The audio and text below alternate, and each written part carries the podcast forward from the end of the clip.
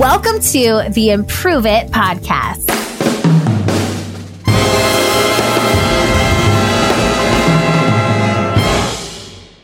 Oh my gosh, Improve It peeps. We are back today with more from Jess Joswick. If you missed the first episode with Jess, it's episode 149 The Reasons Perfectionism is Harmful for Leaders with Jess Joswick. Check that out. And I really wanted you from that episode to think about your own self when it comes to perfectionism? Are you leading with it? How is that impacting you? How is that impacting your team? And if you're not, oh my gosh, I'm so happy but maybe you've been led by a leader who has perfectionism tendencies. And I want you to think about how that felt to be led by that leader. And I want us today to really take a look at how to identify perfectionism in yourself and your team. Jess is going to dive into that topic. I'm so thrilled to have her on this show.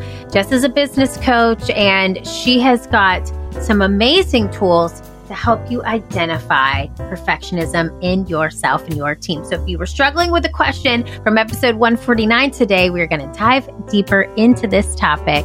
Let's keep improving it with Jess Joswick. We're talking about owning your perfectionism, owning your stance in this perfectionism. We're talking about identifying it in ourselves and then identifying in the people you serve or the people you lead. And I love this so much. So, talk to me about identifying perfectionism in ourselves. What are some of the signals to know if you're plagued with perfectionism? I keep using, I use this alliteration with these words. Um, but how do you know? What are some of the signals? And then I want to talk about how, what, let's start there yeah how how do we identify it I love alliteration too. So yes, uh, I'm loving I'm I'm loving that. Um, so some things that we can start to identify for ourselves, um, if you're working alone or or not, really, is um, definitely sitting on projects. Definitely, if you are endless in endless tinkering mode, um, if you are in endless ideation, um, you're just thinking and thinking about something and going through all the ins and outs. It could be this, it could be that, it could be whatever. Um, this happens so often with my clients, and I catch myself doing it too. We think that we need to have A plus work right out of the gate. Um, but we just don't have time for that, you know, and, and most organizations don't either. If we've got a bold new initiative or um, a new you know policy to put out there or a new campaign uh, it's not going to get any better there's a point of no return of diminishing returns is what i mean where you know thinking about it and planning for it and all of this pre-work is not helpful and is not giving you more information than you would get from sending it out into the world and fixing the problems later um, and so I think that we can really learn from the tech industry, not on everything for sure, but on the the you know the lean startup method and getting the quick start. Like yeah. get it out there, you know, get the prototype basically out there, and then and then debug it, you know, oh, and then yes. fix the problems that that you see. I love that. Um, it's like building the plane while flying it mentality. Yes, exactly, exactly. Um, the other, you know, the other thing I see uh, a lot uh, is kind of an all or nothing way of thinking uh, about anything, really. Like this project's success determines my own career trajectory. Like if I don't, you know, if this doesn't work, then I'm I'm done. you know, this is a this is the end of the road for me.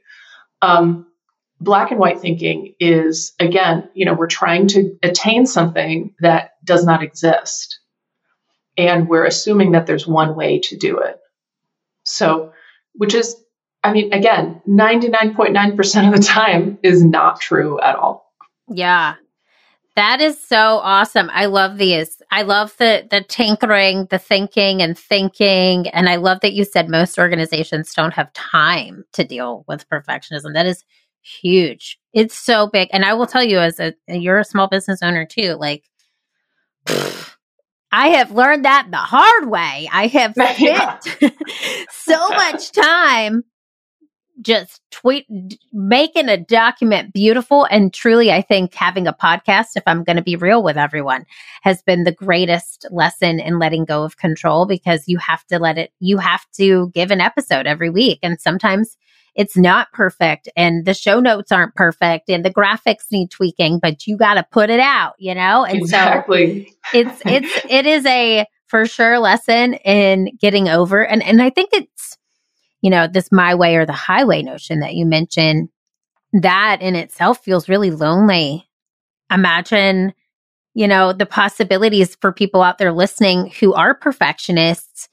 When you can let go and you can build that plane with other people, A, it's more fun to celebrate the success, but B, you have more ideas to choose from. You don't have to rely on yourself as much, which is so interesting because it goes back to the conversation we had about ego. It's the ego thinking, oh, I know everything when we none of us know anything. We're all improvising. that's what I and that's what I tell yes. my team some days. I'm like, this is all made up. Like we're making it up as we go. And that's what we teach. And also every business in the world is made up. Do you realize that? And so it's just it's so true. It, it, this but, it's so true people have for years have had to let go of this idea of perfectionism. Otherwise, nothing would get done.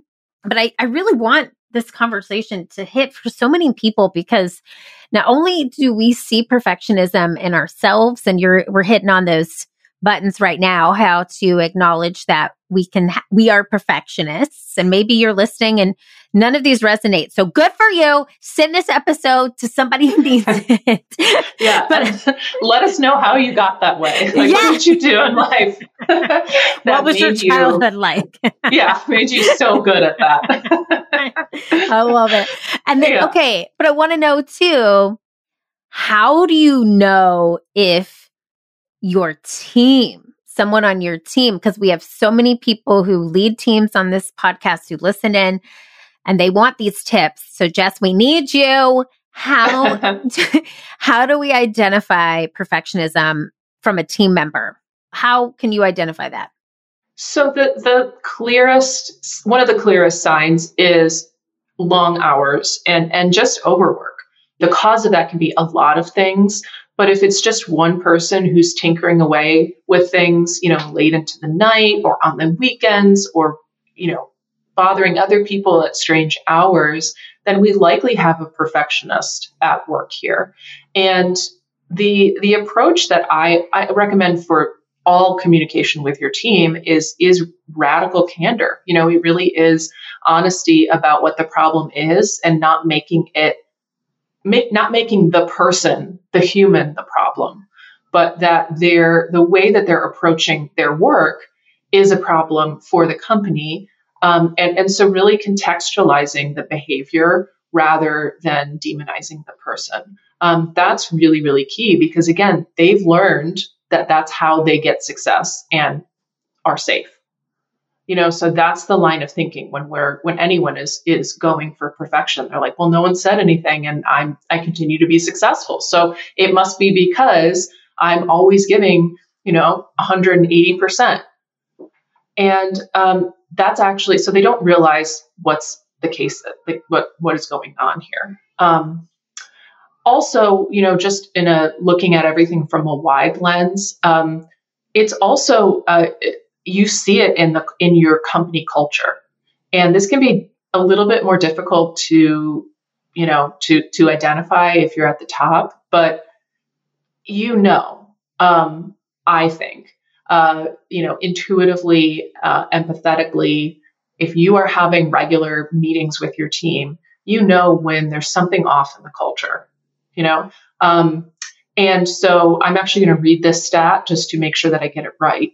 Um, but in 2020, researchers found from studying 414 Iranian bank employees um, that workaholic behavior, such as perfectionism and work addiction, strongly predicted workplace incivility, which mm. that's a hmm. great phrase. workplace yeah. incivility, um, hostility, privacy invasion, exclusionary behavior, and gossiping. So if there's, I mean, I, you know, I don't think I've worked at a place that didn't have gossip. Yeah. You know, um, I think that's always going to be there to a certain degree, but if it's I've definitely worked at places where it was more insidious and meaner, honestly, than than other places. Um, and those were definitely the places where, you know, we just couldn't get anything done on the timeline. Yeah. Oh, that's huge. Okay. I love all this. I love this ways of identifying. It's funny you mentioned radical candor. We had Kim Scott on this show twice. Oh, nice. And yes. uh that love that book. So we'll link to those episodes in the show notes too. So if you want to hear more about radical candor, I love that topic and I love that we can see this not only just in individuals, but we can feel it in the air at our organizations and healthy cultures in my this is my personal opinion but i don't think anybody will disagree. Healthy healthy cultures have healthy boundaries.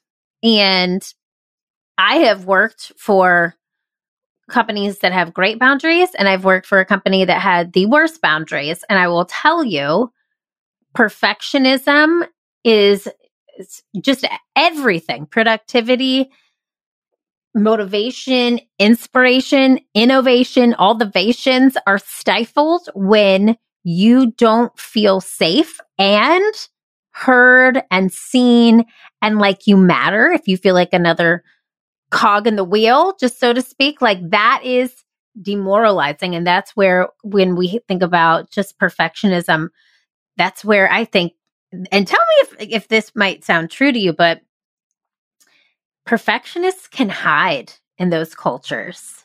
Mm, yes, totally, totally. In in the cultures where basically innovation is not innovation stifled, yes, because everybody is afraid everybody's operating from fear. So the perfectionist is like, yeah, I'm used to this. I've, you know, I, I this is what work is supposed to be. You know, you're supposed to be um, afraid that you're going to get it wrong um, because that's how they operate all the oh time. God. Right? So, yeah. How would you, okay, so let's say for the perfectionist listening today who is listening and nodding their head like, this is where I work, they're talking about me. Is this the Truman Show? Um, what? how could you assist this person and tell them it's so much better the other way around? How do you how do you help this person yes. get out of this rut? Yes. So, you know, the first thing I would say is it, it's depending on where you are in an organization, it can be difficult to change the external. Difficult to nigh impossible. Yeah. like, it's not going to happen at some places, you know, and you just, you, you can't operate and you're to be your full self there. Um, and but if if you are like okay i it's me i'm the problem um you know and it feels like it's only me. It's a taylor swift song. It's it's a, it's taylor, a taylor, swift, song, song. Yeah. yeah i'm the problem. Yeah. Um then i i really advocate for going back to your what what your commitments are personally and professionally. Like what is your commitment to your mission and your impact um, and really get clear about that, um, clear about like what hits home for you. Why are you doing the work that you're doing? Um, it's not just to run the next campaign really well or get this project off the ground or whatever it is. Like those are all like relatively short term goals. Your long term goal is, you know, what is what is the impact of your life? Really, like just to put all of this into perspective, our, our jobs, our careers are such a big part of how we spend our time and so if you don't have that, everyone has that, I argue. But if you don't know it, then you need to start articulating it for yourself. Um, and you know, once you once you have that, um, especially if you're a leader, you are able to uh, you, you you kind of realize the urgency. Honestly, like, well, this is what we're trying to do. Um, because you can make some concrete goals from that big sort of lofty like this is what I'm doing with my life and my business statement. Um, that's where I always start with my clients. Like, where are you going? What's your whole Yeah. life about? Yeah. you know, what do you want? Um, and then we start, okay, well, what, what are your annual goals? Like we, so there are practical steps that come out of that, but you have to start with the big stuff. So, um, so because you have, now you've got the practical steps, you've got, you know, where you want to be in a year or what your, you know, company's revenue goal is, like you can be like, oh, okay, well, I'm like, we need to get on that. Like we just, we don't have more time. like, Yeah. Yes. so where is the breakdown in the way that we're operating? Like where are we super inefficient?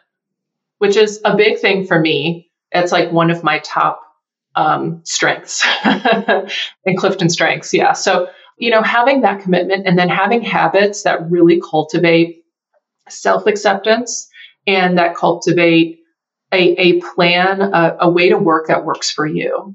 Um, that is a lot of us don't think about that because we're just on autopilot again of what we've learned in our in our careers you know but we can actually design what works for us even if you work at a big company you know to a certain extent you can you can give yourself what you need to do what you need to do every day i call that personal management like self management basically Yes. I'm here for that, Jess. here for that.